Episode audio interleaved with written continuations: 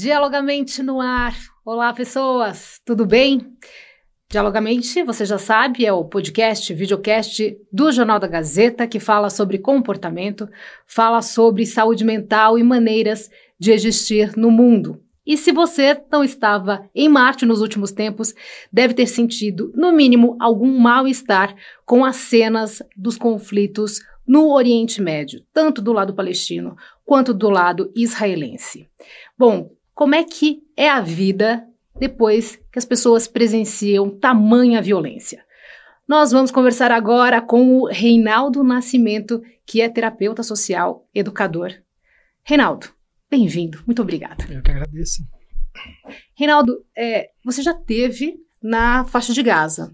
Queria saber o que, que te passou, assim, quando no dia 7 de outubro de 23 aquelas imagens do ataque do Hamas e aquelas cenas de violência, e você já imaginando que aquilo escalaria, como de fato aconteceu. O que passou pela sua cabeça?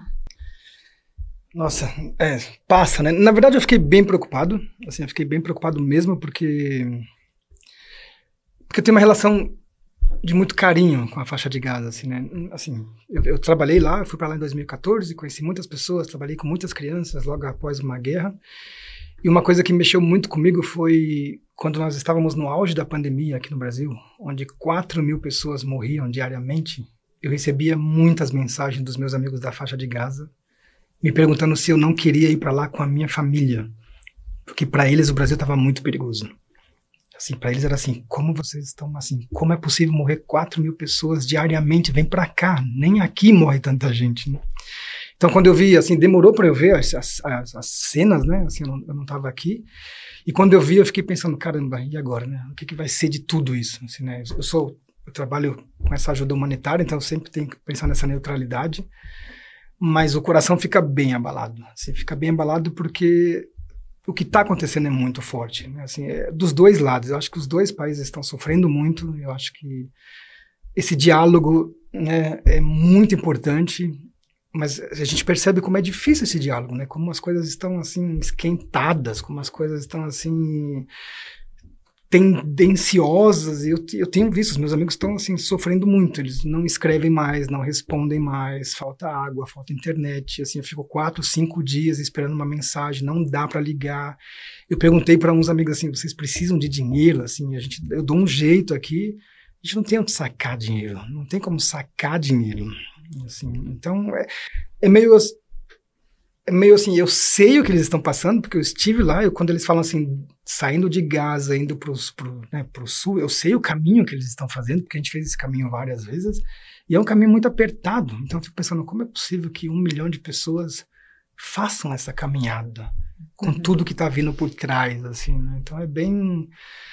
É bem duro, assim, bem, bem doloroso mesmo. Eu fico bem triste com tudo isso, né? Porque quis te trazer aqui, não só porque o Wellington Nogueira aqui já esteve aqui, me indicou, e a indicação dele vale muito, mas justamente pela sua experiência que é da pedagogia da emergência. Uhum. Então, antes a gente falar ali de como foi especificamente seu trabalho lá em Gaza e o que te passa, assim, que você vislumbra a partir de agora com esse tipo de ajuda para lá, é óbvio que a gente ainda está num momento de muita incerteza, mas explica um pouquinho o que, que é a pedagogia de emergência. A pedagogia de emergência, então, né? A pedagogia de emergência ela foi criada em 2006, inclusive no Líbano. Assim, nós, nós em 2006, muitas pessoas vão se lembrar, nós tivemos a Copa do Mundo, que foi na Alemanha. E o prefeito de uma cidade chamada Stuttgart teve a brilhante ideia de convidar 2.006 jovens para participar da Copa do Mundo de 2006. E eu tive a sorte de levar 17 jovens da comunidade onde eu nasci e onde depois eu trabalhei como educador. Então os meus alunos ficaram assim, a gente vai para a Alemanha. Assim, muitos nunca tinham ido, nunca tinham saído do estado. Jardim Ângela. Jardim Monte, é, Jardim Ângela, assim, era Jardim Horizonte Azul, depois, final da M. Mirim. Tá. E muitos dos meus alunos nunca tinham ido à praia, que ficam duas horas. E de repente eles tinham que assim tirar passaporte, aprender um pouquinho de inglês ou alemão. E nós fomos para lá, foi muito bonito. Os meus alunos ficaram assim impressionados, né? Porque eles eles sabiam que eu falava alemão, porque sabiam que eu tinha estudado lá, que eu conversava com os voluntários alemães, mas eles nunca me viram assim na ação, assim, falando, traduzindo, comprando, pagando, falando com todo mundo. Nossa, você só fala com mulher bonita. você só fala com bonita. Eu falei, aprende alemão, aí você fala com todo Pronto. mundo. Mas aí teve a guerra entre Israel e Líbano. E nós tínhamos nesse evento enorme jovens de Israel e do Líbano. Os jovens de Israel foram embora, os do Líbano tiveram que ficar. Não podiam voltar, o país estava destruído, né? o aeroporto, a estrada. Depois o professor, um professor alemão chamado professor Bernd, Bernd Hof, percebeu que essas crianças estavam ficando doentes porque não podia voltar para casa, né? Assim, como assim? Elas vão ficar aqui há quanto tempo, né? Já se passou duas, três, quatro semanas. Então ele decidiu levar essas crianças para lá, esses jovens, e ele percebeu, visitando um campo de refugiados, que as crianças estavam muito feridas. E quando a gente fala feridas, a gente sempre pensa naquela faixa na cabeça, aquele braço quebrado, aquelas, aquelas feridas nas pernas. Tudo isso tinha. Mas ele falava assim: a, a, ferida que essas crianças têm são muito mais profundas. E essas feridas são o que nós chamamos de trauma, são as feridas que afetam a nossa alma. E se a gente não cuidar dessas crianças hoje, o futuro delas é fazer com os outros aquilo que está sendo feito com ela. Porque é todo um processo. Então a pedagogia de emergência estuda muito trauma.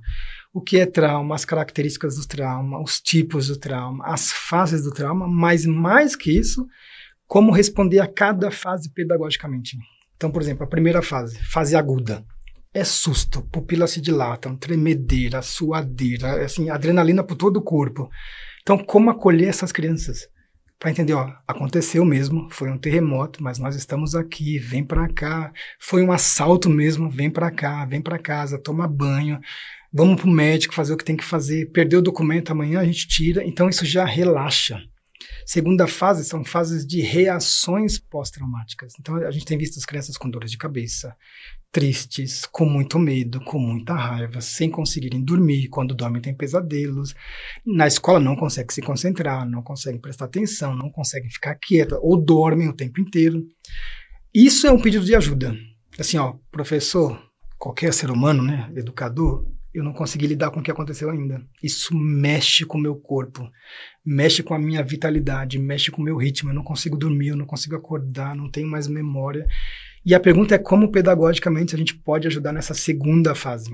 Como? Então, a gente canta, a gente brinca, a gente dança, a gente passeia. Na verdade, a gente usa toda a metodologia da pedagogia Waldorf, que ah. tem a arte como algo realmente assim, que tem o poder de dissolver essas amarras. Porque oficialmente essas crianças ainda não estão doentes. Tristeza não é uma doença. Mas se a gente não cuidar dessa tristeza, desse medo, dessa dor de cabeça, talvez daqui a seis meses isso pode tornar-se uma doença. Então, essa tristeza, uma depressão, essa dor de cabeça, uma enxaqueca. E é isso que a gente não quer. Porque aí depois precisa de terapia. Aí entra aquilo que a gente chama de pedagogia do trauma. Eu já sei que a criança está doente. E eu preciso agora entender isso e ajudar o, o, terapeuta dela. Então a gente sempre fala, né? A gente faz uma massagem. Na primeira e segunda fase, normalmente a gente tira a criança desse, desse caminho, desse processo de ficar doente.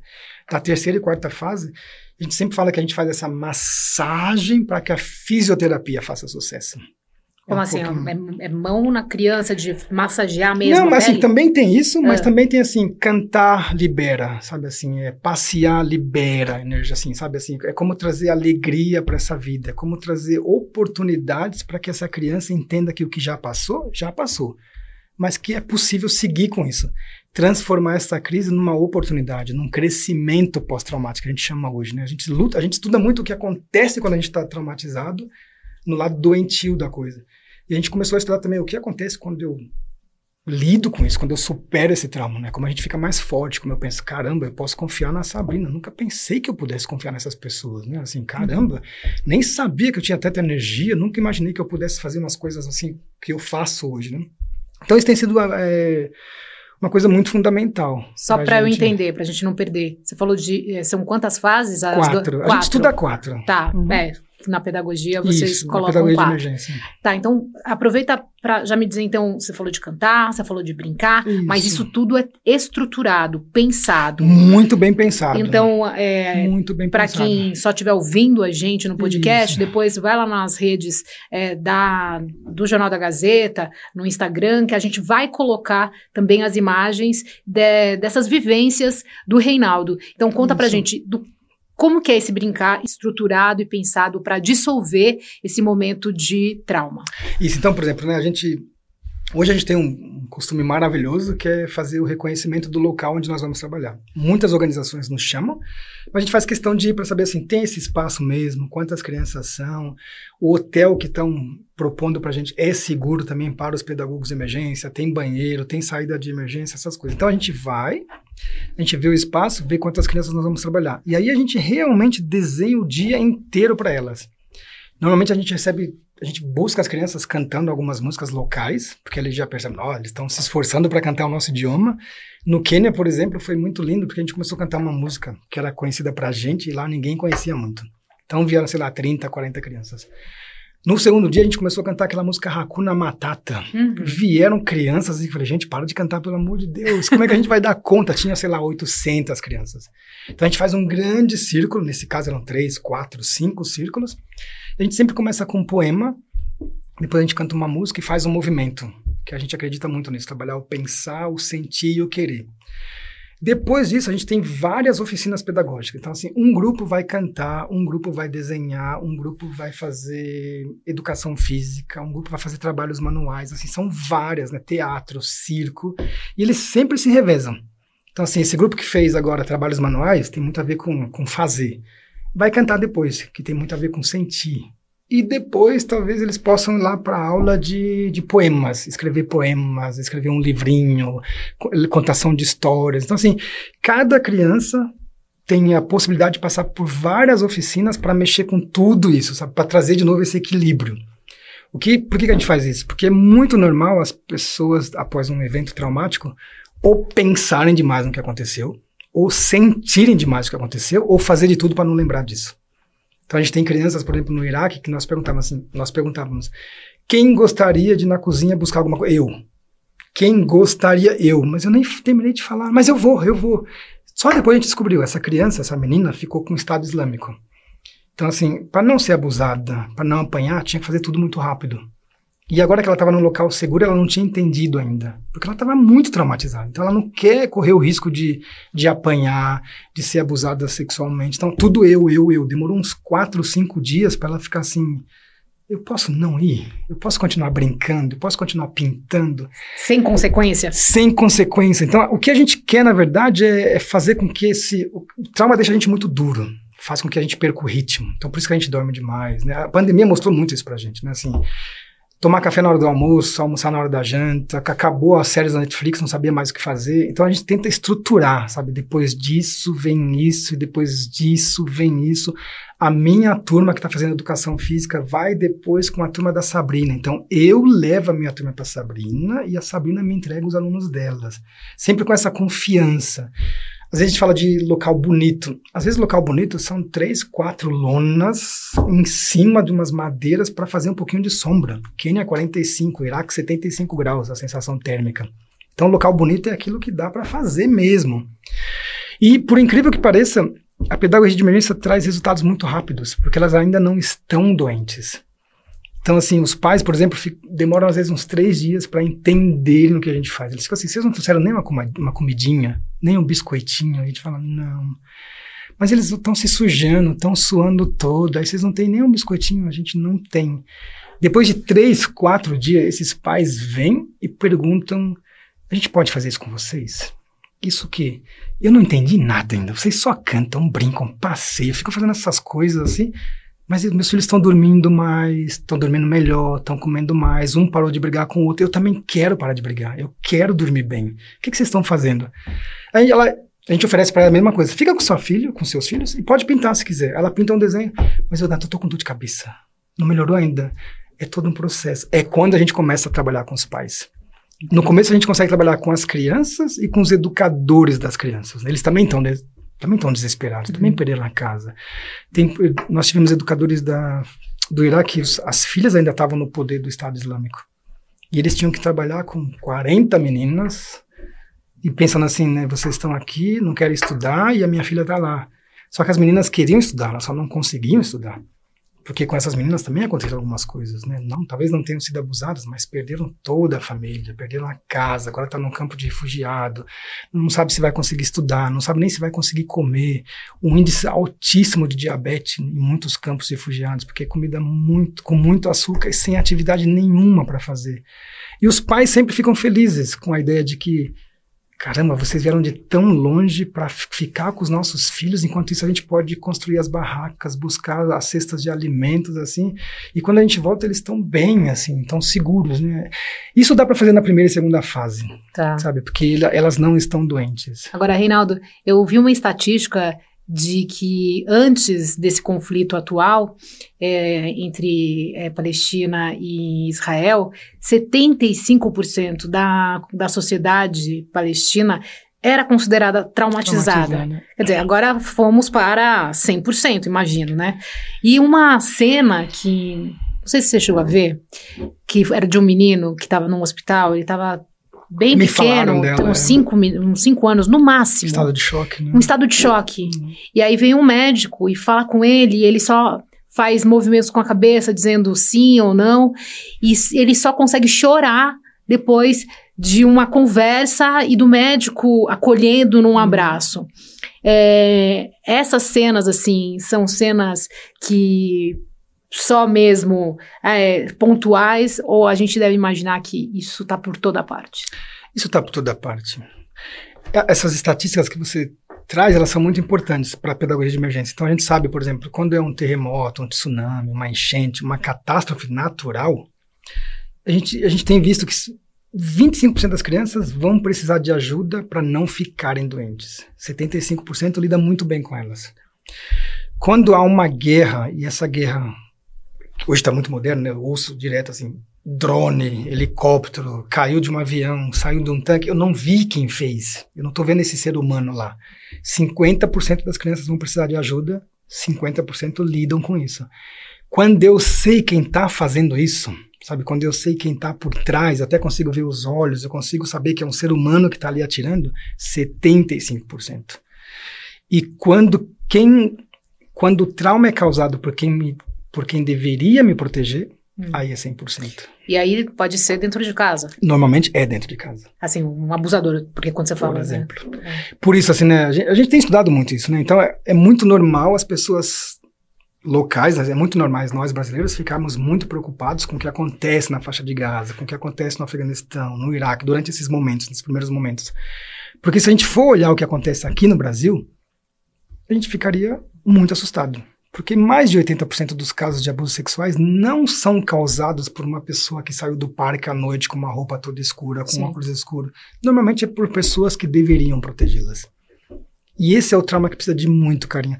Até uma criança pequena entender que isso não foi só carinho, que passou de um limite, quanto tempo ela vai entender isso? Às vezes a gente percebe assim, eu tive casos de mulheres, mas também de homens, que perceberam 20 anos depois. Porque, assim, casaram, o marido tocou nela como ela foi tocada há 20 anos. E aquilo trouxe um gatilho e ela teve um flashback. E aí veio tudo à tona. E o marido ficou assim, mas eu não fiz nada. Foi, é. E não foi ele mesmo. Claro. Só que essa ainda conseguiu, né? Depois que liberou toda a energia, foi fazer terapia e descobriu o que tinha acontecido. E o marido foi muito bacana, muito assim, não, vamos, vamos, vamos seguir juntos, vamos fazer juntos, assim. Aí quem não tem isso, né? Exato. E nessa guerra nossa de todo dia aqui do Brasil, você morou na Rocinha também, né? Não, na Rocinha eu só trabalhei. Você trabalhou na Rocinha? Trabalhei. Eu morei no Jardim Ângela. E como hum. foi? Morar no Jardim Ângela? Não, tá, da Rocinha e no Jardim Ângela. Na Rocinha, na, então, na, assim, eu fui trabalhar na Rocinha a convite de alguns professores, foi um trabalho com os professores. Mas o que acontecia na Rocinha naquele momento era, era assustador. Então, assim, eu trabalhei com crianças que estavam, que tinham ficado doentes, assim, com pneumonia, porque em algum momento essas crianças aprenderam ou ouviram que se tiver tiroteio elas têm que dormir no banheiro, porque a bala não fura o azulejo. Então muitas crianças às vezes passavam uma motocicleta e fazia aquele tá tá tá tá tá, elas iam correndo pro banheiro e dormiam no banheiro úmido, úmido, gelado e começavam a ficar doentes.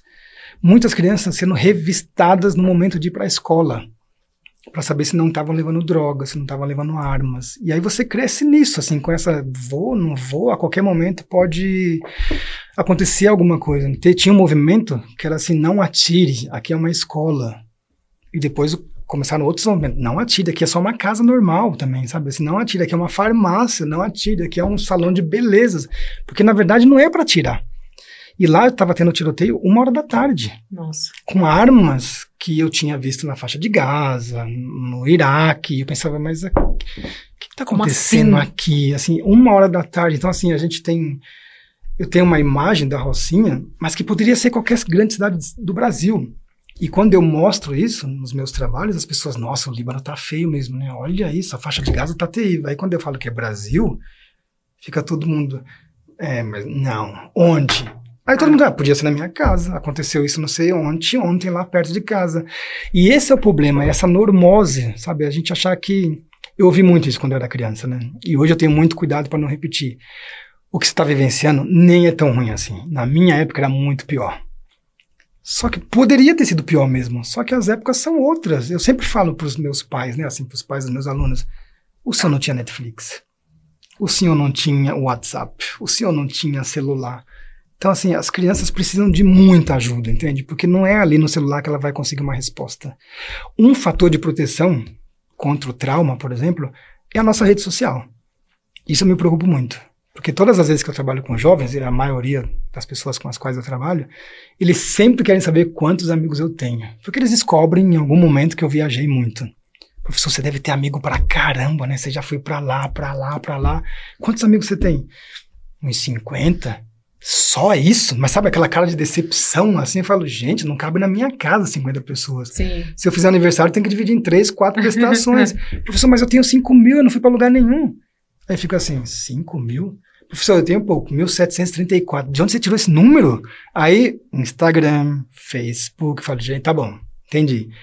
Mas quando alguma coisa fica muito complicada, quando passa algo realmente pesado, quantos desses 5 mil chegam?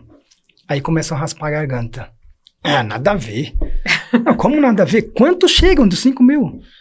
Ah, nunca precisei. Mas imagina se um dia você precisasse desses 5 mil, quem você lhe chamasse, para quem você ligaria?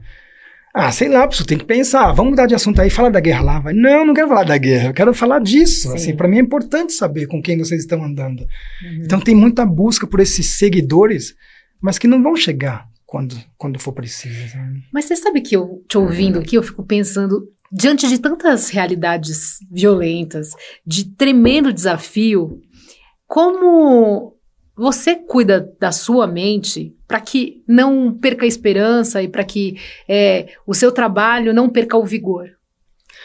É, essa é uma pergunta que aparece sempre. Assim, é bem, eu fico feliz, porque, porque na verdade me, me cutuca todas as vezes para saber se eu ainda estou me cuidando direitinho. Hum. Né? Assim, então, por exemplo, o que, o que eu aprendi muito é assim, estudar cada vez mais. Porque o que é trauma para um não é para outro. Então, assim, pode ser que a gente esteja na Avenida Paulista, aconteça alguma coisa, você comece a tremer daquele jeito. E eu, por ter vindo do Jardim Ângela, falo assim, ô querida, relaxa, nem foi tudo isso. Como é que é a história dos, do pessoal? Foi em Gaza, né? Gaza, exato. Sabe assim, eu tava na faixa de Gaza, trabalhando com 17 adolescentes estoura uma bomba. O meu ombro vai lá no céu, fala oi para Deus e volta. Quando eu olho os meus alunos, tá todo mundo assim: O que, que foi isso, professor? Quase assim, você não tem vergonha, não? Foi só uma bombinha. e eu louco para falar assim: vamos lá no Jardim Ângela para vocês verem. Mas é isso, é a nossa realidade. Entende? Mas, mas precisa sempre haver esse respeito. Porque pode ser que um carro passando a 200 km por hora aqui, fala assim, não, aqui, aqui é normal, é uma avenida boa, expressa, e eu fico assim, ai Jesus, não vou vir aqui nunca mais. Então, às vezes, o que parece muito simples para um é, a, é terrível para outro. Tá, então, mas como gente, é que você se cuida? Então, o primeiro é estudar, sabe assim, estudar mesmo, assim, não ter vergonha de estudar o que é o trauma, né, assim, o que acontece em mim quando eu tô estressado, sabe? Assim, quando é que eu sei que eu tô estressado? Quando é que eu sei que eu já não dou mais conta? Quando é que eu sei que eu preciso falar pro time, ó, eu preciso dormir. Não dá mais para ter reunião. E aí eu, eu, também percebi muito que antes, né, o que me ajudava muito era voltar de um país assim e ficar dois dias na praia. Vou pra praia, tomo banho, nado, ando na areia, sabe? Isso me ajudava muito. O que me ajudou muito também era é perceber que a minha família me protegia minha família sempre me apoiou, assim, vai, vai, assim, você é feliz quando você faz isso. Se você não for, você vai ficar enchendo o saco. E o que, que você sente quando você faz isso? Eu me sinto muito feliz, assim, durante os primeiros anos eu me perguntei assim, por que que eu faço isso, sabe? Por que que eu tô saindo do Jardim Ângela para ir pro Iraque, assim? O que que eu vou levar para essas pessoas, né? Depois eu descobri, indo para esses países, eu percebi como no Brasil você poderia fazer muitas coisas, sabe assim? Porque eu vou para Moçambique, fica todo mundo impressionado, vocês dão alimento para as crianças na escola, como é que vocês fazem isso? Ou seja, a gente faz muitas coisas boas que, eu, que para mim foi sempre normal e para outras pessoas é assim, uau, vocês são incríveis. Por outro lado, eu vejo que assim, o fato de eu ter nascido nessa comunidade, né, nessa favela chamada Favela Monte Azul, eu tive um trabalho pedagógico que demorou muito tempo para eu perceber que é o que eu faço hoje. Uhum. Então, nessa favela, eu, a gente chama de contraturno. Eu ia para a escola de manhã e ficava no contraturno à tarde. Então a gente cantava, pintava, desenhava. Eles estavam preocupados com passeios bonitos para a gente fazer. Quando tinha muito tiroteio, sabe? Quando estava um clima muito pesado, eles levavam quase todos os alunos para a represa Guarapiranga para passar a noite, o fim de semana. E aí tinha contação de histórias, tinha fogueira, tinha uma comida assim maravilhosa. E, e eu acho que isso, por exemplo, né, hoje eu tenho certeza, me alimentava a alma. Assim, sabe?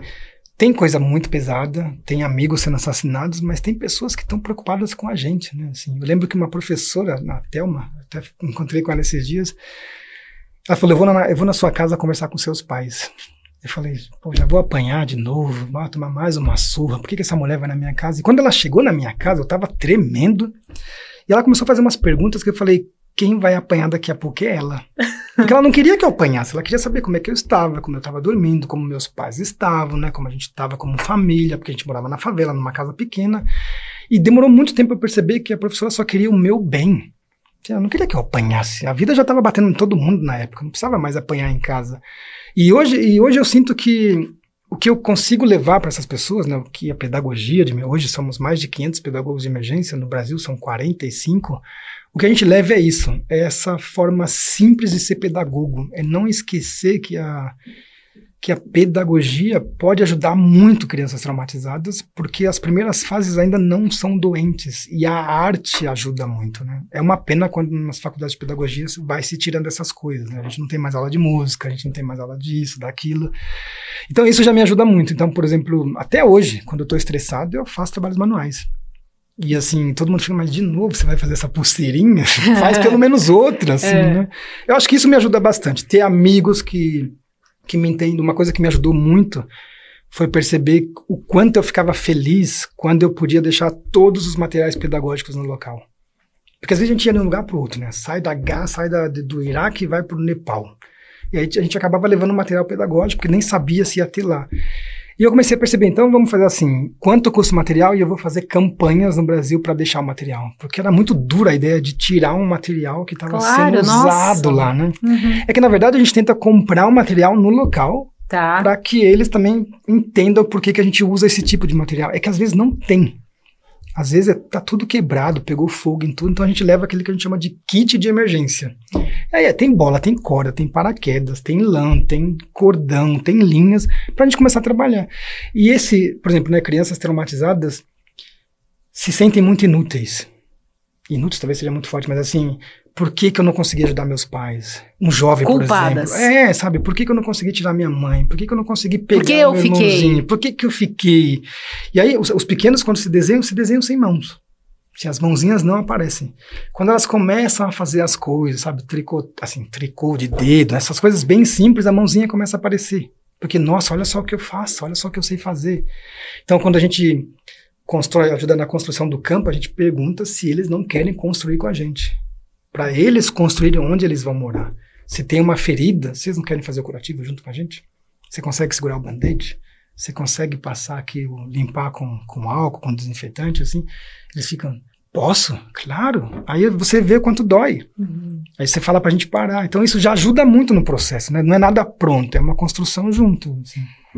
Assim, o que foi de mais de assim, desafiador? Você lembra, assim, uma passagem? Porque você foi para tantos lugares. Lembro, e... lembro mas eu imagino que em algum momento talvez tenha. Todos os países têm alguma coisinha que fica, sabe? Hum. Todos. Assim, é impressionante como, assim, como eu volto, assim, a gente fala assim, a gente vai com uma mochila achando que tá, né, assim, Bafando. Os meus alunos falam assim, você acha que tá apavorando, né? Assim, tá apavorando, né? Aí eu vou com a minha mochilinha cheia, eu tenho preciso de duas na hora da volta, porque no começo os alunos acham as nossas músicas maravilhosas. Professor, que música linda. Aí é que a gente canta, né? Bom dia começa com alegria, bom dia começa com amor. Os equatorianos, maestro, o português é muito lindo.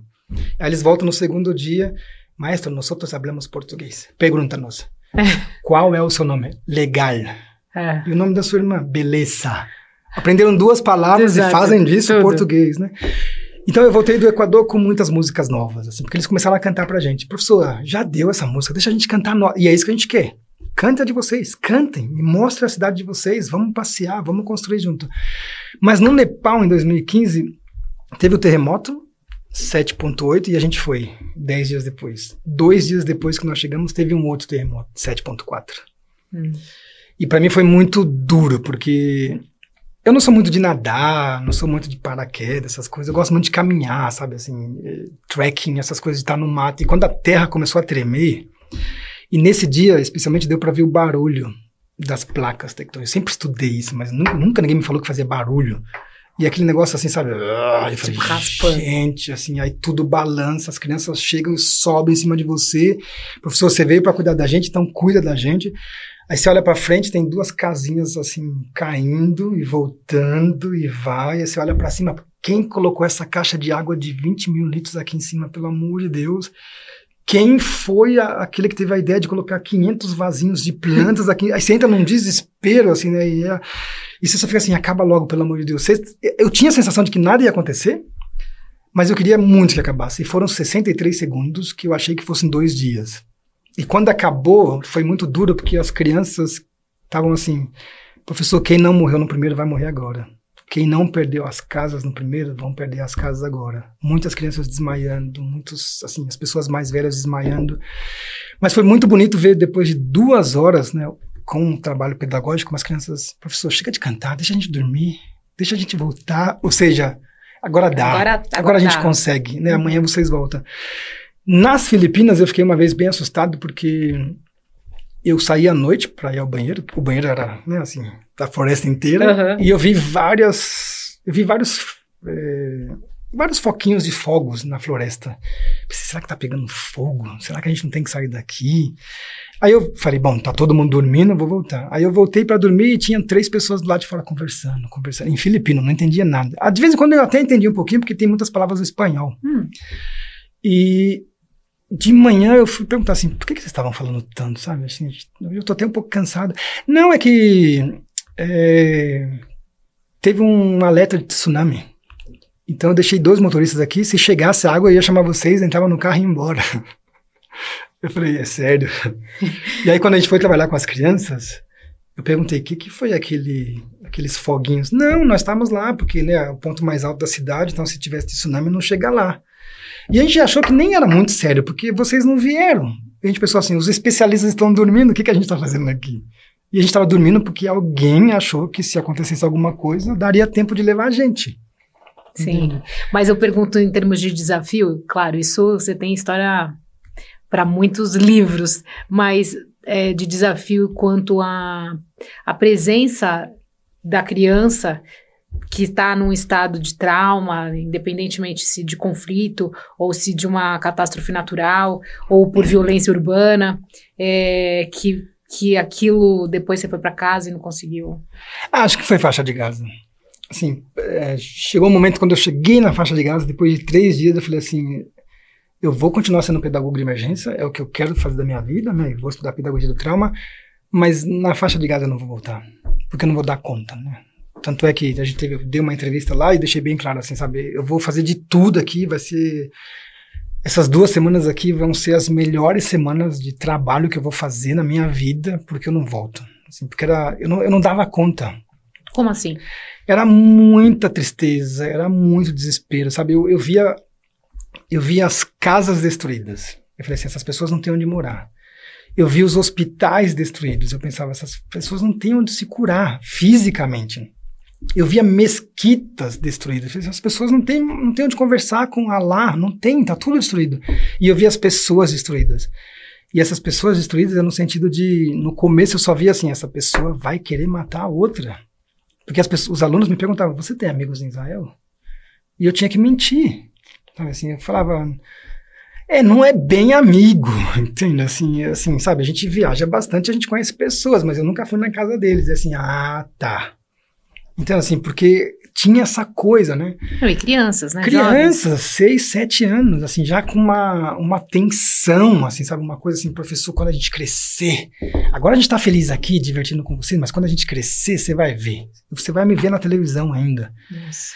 E, mas depois de, né, depois de cinco, seis, sete dias, aprendendo mais, conversando mais, conversando com os professores, era essa estatística, né? Assim, somente 25% para cuidar de 75% do país.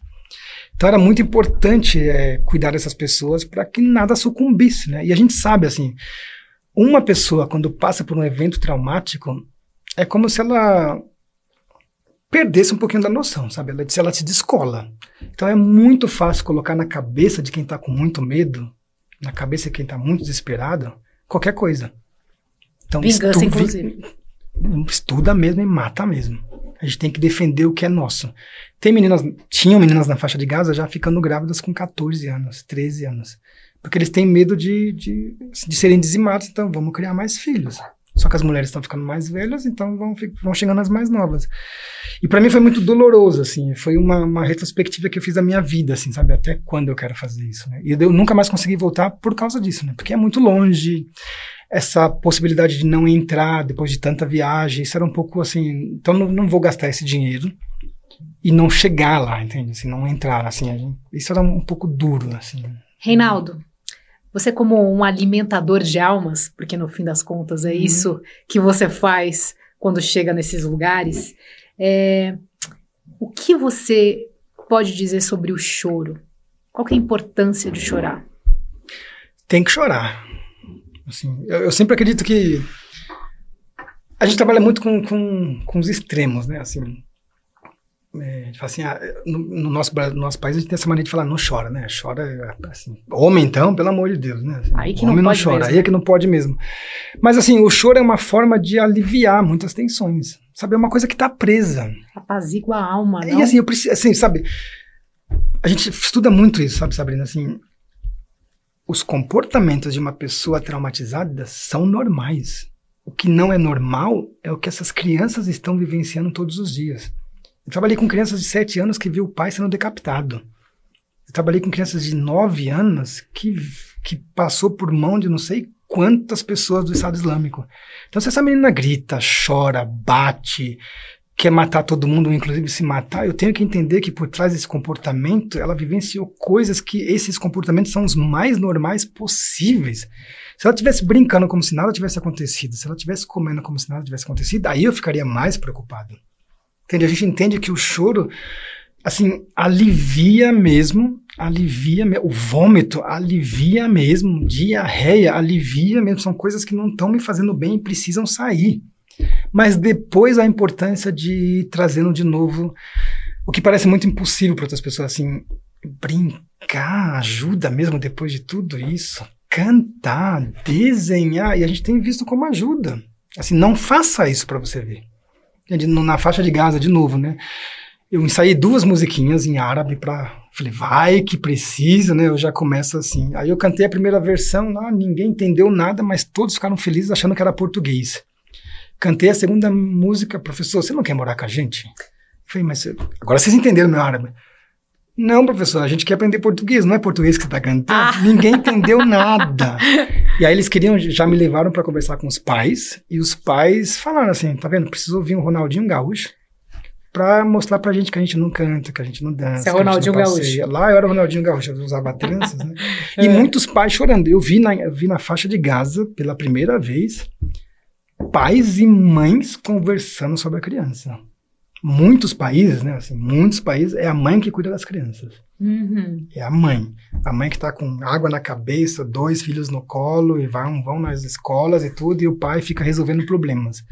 Na faixa de Gaza eu vi muitos homens realmente assim, caramba, a gente tem tantas histórias bonitas aqui na faixa de Gaza, aqui a faixa de Gaza, assim, eles falavam assim, César passou por aqui, olha, olha quem já pisou aqui, e os nossos filhos não sabem mais isso, a gente só fala em matar os outros. E aí é quando muitos pais começam a chorar, sabe assim? Quando uhum. muitas mães começam a chorar e você percebe que tem que chorar mesmo, porque como é que vai, como é que vai aguentar isso dando risada, entende? Exato. Não dá, assim, eu, eu de gás eu voltei e tive diarreia durante duas semanas mais ou menos. Você também precisou dessa higiene muito, física muito, e psíquica. Assim. Eu tenho uma grande amiga que fala assim, Reinaldo, existe você antes e pós-Gaza. E eu fiquei assim, caramba, por causa da diarreia, emagreci muito. Ela, não, assim, a gente via no seu rosto, assim, essa... Como o mundo mudou, sabe? Assim, como... E não é nada contra outros países, é só... É porque eu tive lá, então, assim, quando alguém fala 356 quilômetros quadrados, eu sei o que significa isso. Eu sei o quão pequeno é isso. Eu sei que em 50 minutos, uma hora, eu chegava do norte ao sul. E via pessoas armadas, e via... Então, eu sempre penso assim, a gente tem tentado buscar muito esse, esse, trabalho de prevenção, sabe? Falar de trauma não precisa ser traumático. Uhum. Falar de trauma precisa estar hoje, por exemplo, acho que em todas as áreas da educação, sabe? Na pedagogia a gente precisa falar de trauma, na, na, na, na na enfermagem, a gente precisa falar de trauma. Eu tenho um amigo que trabalha no SAMU ela falava, Reinaldo, eu só consegui ficar tranquila depois que eu vi a sua aula, porque sabe o que significa para a gente mandar uma criança sair de cima do pai? Porque a gente tem que fazer lá os procedimentos médicos, a criança chorando e gritando e desesperada, e eu não sabia o que fazer. Porque assim, eu, dou, eu presto atenção para a criança, ou eu ajudo a mãe que precisa de, um, de uma massagem cardíaca, né, compreensão cardíaca. E a criança depois fica mais traumatizada do que a mãe. Muitas crianças depois falam assim: você tá batendo na minha mãe, você tá machucando a minha mãe. E eu começo a chorar porque eu não tô batendo na mãe. Sim. Então, assim, a gente precisa entender que essas falas dessa criança é normal, porque ela, com cinco anos ela não sabe o que é uma compreensão cardíaca, né? Vamos relaxar um pouquinho. Opa, agora. Tem uma farmacinha aqui, pra gente já ir aqui pro, pro nosso final encaminhando para o nosso final, e eu queria que você escolhesse uma para falar sobre essa nossa conversa, esse dia, porque você sabe que essa farmacinha aqui, lúdica, é, fala também sobre o nosso momento pessoal, mas também o nosso momento coletivo, né? uhum. né? Então escolhe uma. Eu quero essa. Rock and roll. Rock and roll. Por quê? Primeiro porque né, você perguntou sobre a psíquica, que esse negócio de rock and roll sempre me ajuda. É uma higiene? Sempre me ajuda, sabe? Eu comecei a ouvir, assim, música com a MTV. Uhum. Minha mãe foi no Paraguai. Eu fiquei, mãe, você foi no Paraguai? Você foi para outro país e trouxe uma televisão do Paraguai, que incrível. Aí eu apertei o canal, só funcionava um canal que era MTV. Ah, tava ótimo naquela pra época. Mim, Perfeito. E aí eu comecei a ouvir, né, assim, rock. Eu falei, nossa, que música diferente, assim. E eu nunca mais parei e é sempre, eu sempre encontro no, no rock and roll, no heavy metal, assim, é, essa massagem que eu preciso. Todo mundo mas com heavy? Você tá muito mal, qual, qual a música que você ouve? Qual, qual banda? Então, eu ouço muito, assim, é muito louco, mas eu gosto, por exemplo, do R.E.M., vai até, por exemplo, Stratovarius, que eu acho que é uma banda finlandesa, passando por Gamma Ray, Halloween da Alemanha, e eu chego aqui no Angra, e eu chego no Viper, né, que eu adorava o Viper. Sempre tem uma... Viper, eu acho que hoje ainda é a minha banda que quando o bicho pega, eu falo assim, coloca Viper, porque aí eu sei cantar o disco inteiro. Entendi. E eu não preciso ficar pensando na letra, porque eu já conheço a letra inteira. Assim, eu até fiquei feliz, a banda voltou. Uhum. E eu falei, ai, Viper. Obrigadinho. Só de saber que vocês estão aqui, eu talvez nunca mais vá no show de vocês, mas só de saber que vocês estão aí ainda já me dá uma, um alento, assim, né? Foi muito bom. Eu só vou te acompanhar aqui no Perfeito. rock and roll. Não que eu não ame rock and roll e não que música não hum, faça claro. também a minha higiene. Mas eu vou só o busco passo porque eu acho que o tema é, hoje é, é, sobre isso. E como você já faz isso a sua vida inteira, vou só colocar aqui a minha contribuição nessa é, conversa. mas é ótimo. E acho que, sabe, buscar, buscar a paz. A gente não precisa achar que é tão. Assim, claro que a gente está vivendo momentos difíceis, momentos conturbados, mas se a gente fizer a, a nossa lição de casa, sabe? Eu, eu, tenho visto muito assim, a gente não está mais perguntando para um jovem como é que ele está, a gente só está criticando o jovem, mas ninguém pergunta como é que você está, sabe? Assim, você está bem, precisa de alguma coisa? Eu tenho visto isso, né? Assim, quando é uma criança pequenininha, aquele catarro, aquela vitamina de abacate que sai dali, ninguém tem nojo. Sabe aquela fralda, quando tem fralda uhum. cheia de cocô, tá tudo certo, a gente limpa. Mas quando chega um jovem que tá só com um pouquinho porque ele limpa, a gente não pergunta, você tá bem? Uhum. E eles estão carentes, assim, né? Na faixa de Gaza, nesses países, tá todo mundo assim, eu não posso fazer nada, eu não tenho trabalho, o que, que eu vou fazer? O que, que sobra? Entende? No Brasil também, as pessoas, muitos jovens estão entrando no tráfico e ninguém pergunta o motivo. Muitos jovens estão desesperados e a gente não está perguntando o que está acontecendo. Né? Então, acho que a gente. O buscar paz é olhar todo mundo, cuidar dessa primeira infância, não deixar ninguém ser abusado sexualmente, mas não deixe uma criança ser abusada. Vamos conversar mais sobre isso, sabe? Está acontecendo, né? Tem o trauma transgeracional, está acontecendo há muito tempo, mas vamos começar a falar agora. Vamos começar a falar dos ataques que estão acontecendo na escola de forma séria. Vamos prevenir.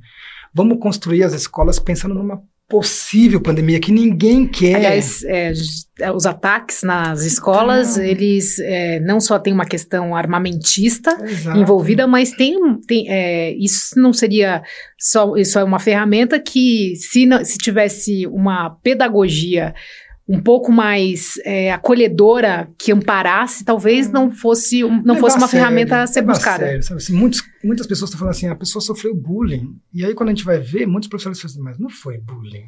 E foi, é que a pessoa não sabe o que é bullying. E tá certo, não aprendeu. Mas vamos, vamos começar a estudar, vamos começar a olhar para essas pessoas, sabe? Vamos e quem ouviu o nosso um papo e quer saber mais, tem informação? Tem, tem o site da Pedagogia de Emergência, né? pedagogiadeemergência.org. E Facebook também tem, Instagram também tem. Só colocar Pedagogia de Emergência Brasil, aparece tudo. Assim, os, a gente foi agora. Nós tivemos no Sul, por causa do, do ciclone que passou, dos temporais. Nós estivemos em Petrolina, São Sebastião. Nós estivemos em Janaúba, quando um senhor colocou fogo numa creche. Nós estivemos em, em Brumadinho, quando teve o rompimento da barragem. Nós estivemos na fronteira com a Venezuela. A gente está, assim, bem devagar. A gente tem ido onde a gente é chamado, até para criar essa conexão. A gente não quer ficar ó, oh, existe isso, vamos fazer, porque aí você precisa criar vínculo, né? Curar Sim. trauma precisa de vínculo. Você precisa, eu preciso confiar em você para poder falar quando eu tiver condições de falar. Senão eu não vou falar nunca. E só para agora me deu só uma lembrança. E os libaneses, aqueles jovens libaneses que você estava falando lá no começo? Eles estão bem, graças a Deus, todos voltaram para casa. E foi aí que surgiu a pedagogia de emergência, porque deu tudo certo, todos voltaram para casa. Na época nós, né, o grupo, não fui eu não estava, mas a viagem foi através da Síria. Uhum. eu sempre pergunto assim, se fosse agora, né? Qual seria o caminho? Não, todos chegaram bem, assim, foi muito bonito. A, os pais ficaram super felizes, super gratos. E por causa desse trabalho, nasceu a pedagogia de emergência. Por isso que a gente fala assim, no crescimento pós-traumático. Né? A gente precisou passar por um negócio difícil para entender que pedagogicamente a gente consegue fazer muita coisa. Nós não somos terapeutas, mas a gente consegue dar os primeiros passos, né? E encaminhar. Com certeza. Isso tem sido bem legal.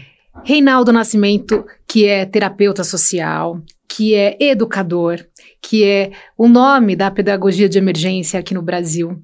Sem palavras, eu te agradeço muito. Ah, a gente poderia obrigado. continuar aqui ouvindo suas histórias, ah, mas a mensagem ficou. Obrigado. Te agradeço muito. Então, quem quiser saber mais, pedagogia de emergência.org. Isso. Maravilha. Te agradeço. Então, muito até obrigado. uma próxima e muito rock and roll para você. Ah, sempre. Obrigado. muito obrigado. Bom, o Dialogamente fica por aqui. Você pode acompanhar essa e outras conversas na nossa plataforma do YouTube do Jornal da Gazeta. Tem o podcast Dialogamente. Então você vai encontrar essa conversa e outras, e também nas plataformas de áudio da sua preferência. O Dialogamente tem a apresentação minha, Sabrina Pires, a pauta é do Caio Canavieira, a produção da Natália Galego, obrigado, obrigado, Nath. A equipe técnica é a Gisele Sartini e a Marina Orfali, e a gerência de jornalismo é da Valesca Quintela. Um beijo e até a próxima conversa. Tchau.